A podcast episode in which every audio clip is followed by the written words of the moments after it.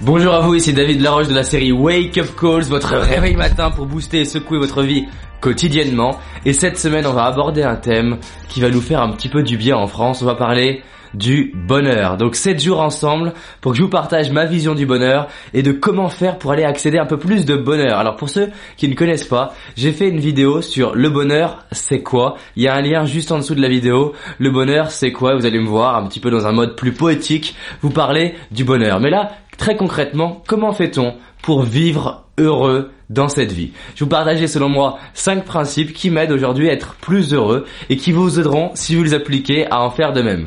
Alors, la première chose, le premier principe, c'est que pour être heureux, il faut se donner la permission d'être heureux.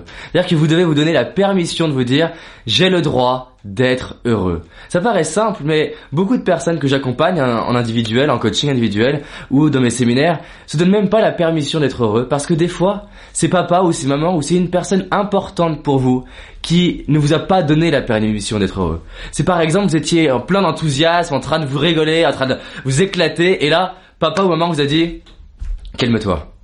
Et là, vous avez appris que par amour, et pour obtenir de l'amour de papa et maman, il valait mieux ne pas être heureux, ne pas être dans l'enthousiasme.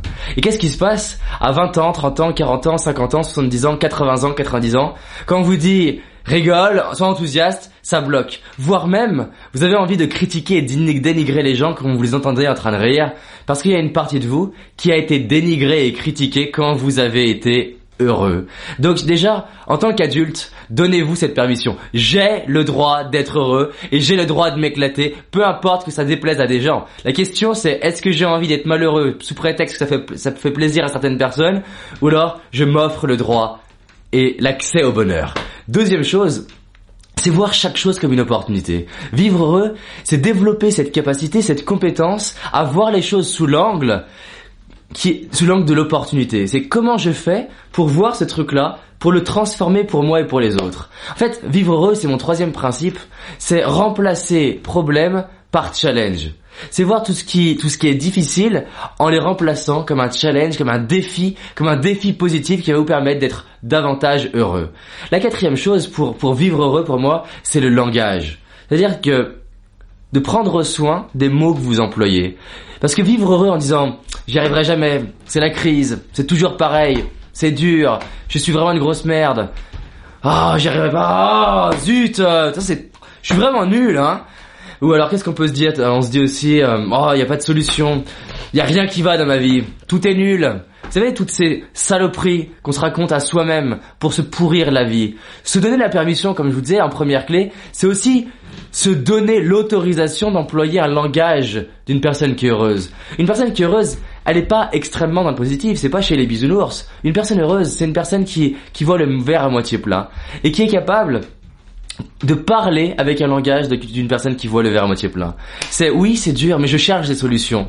C'est non pas je suis nul, mais je suis en je suis vraiment extraordinaire et j'ai quelque chose à apprendre. C'est s'habituer à s'auto-valoriser. Voilà la quatrième clé. La cinquième, c'est de célébrer. Pour être heureux, pour vivre heureux, c'est d'apprendre à célébrer cette vie. Parce que si vous ne célébrez pas la vie, bah, comment vous voulez que la vie vous donne plus, davantage de choses pour être heureux, si vous ne remerciez pas et célébrez. Donc vivre heureux, c'est juste donner la permission de célébrer les petites choses. Parce que être heureux en allant sur la lune, si c'est ça qu'il vous faut, ça va être compliqué. Par contre, arriver à être heureux avec un rayon de soleil, avec euh, le sourire d'un enfant, ou juste de sourire parce que vous vivez, Là, c'est une belle façon de célébrer. Donc célébrez les grandes choses et les petites choses. Et voici cinq principes qui vous permettront de vivre plus heureux. Mais surtout, donnez-vous cette permission et prenez cette décision. Et on se rejoint demain pour d'autres conseils pour accéder au bonheur. Partagez cette vidéo, elle fera un peu de bien dans notre pays français ou d'autres pays d'ailleurs qui parlent français. À bientôt.